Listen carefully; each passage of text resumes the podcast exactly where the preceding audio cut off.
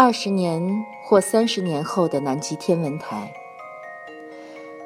我从没想到自己会在三月北京春风拂面的晚上，给一个尚未奠基的你写下跨越时空的对话。不过理论上，我可以算是中国最擅长制造望远镜的人之一。那么，谁又能更擅长仰望星空呢？二十年。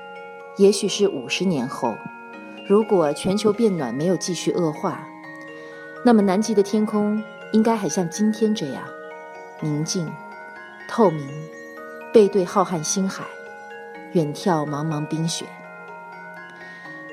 如果我没有猜错的话，那时的你已从地球上打开了不止一个观测宇宙的新窗口，是光学和红外，还是太赫兹？又或是毫米波。十二年前，中国科考队员登上南极内陆冰盖最高点，震动了国际天文学界。我们欢呼雀跃，应该把中国的望远镜架到南极去。我是如此兴奋，在仰望星空的人群中，中国人坐回了前排。十二年过去了。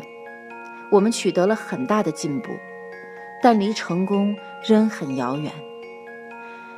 极寒天气下实现无人观测，这对观测设备耐寒、去霜、自动化都提出了相当高的要求。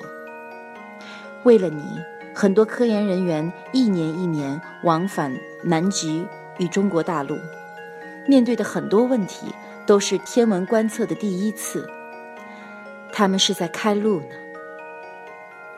我想起一位外国女作家的一句话：“如今逗乐我们的一切，都曾是某种危急关头。”比如说，当年我在欧洲南方天文台遇到瓶颈的时候，老师对我说：“这是基础研究必经阶段，一定要熬过去。”后来我回国带领拉莫斯团队，我经历过困难，遭遇过质疑。在最为痛苦的公关阶段，我告诉大家：困了喝咖啡，睡不着吃安定。还有，就像许多寻找引力波过程中，经过如此长期执着坚守，有多少顶尖科学家因此被质疑，直到 LIGO 真的听到了那一声宇宙的涟漪。所有成功前摸黑的横冲直撞，给你带来的痛苦有多大？未来的快乐就有多大，所以，我希望现在我们所经历的一切，未来都能被你当做逗了自己的段子。我们正处于一个最好的时代。今年政府工作报告提出，完善对基础研究和原创性研究的长期稳定支持机制，这对你我都是利好。中央提出四个自信，我们科学界也要自尊、自信、自强。唯有如此，民族才能崛起。如果你不到南极，那么你只能上天了。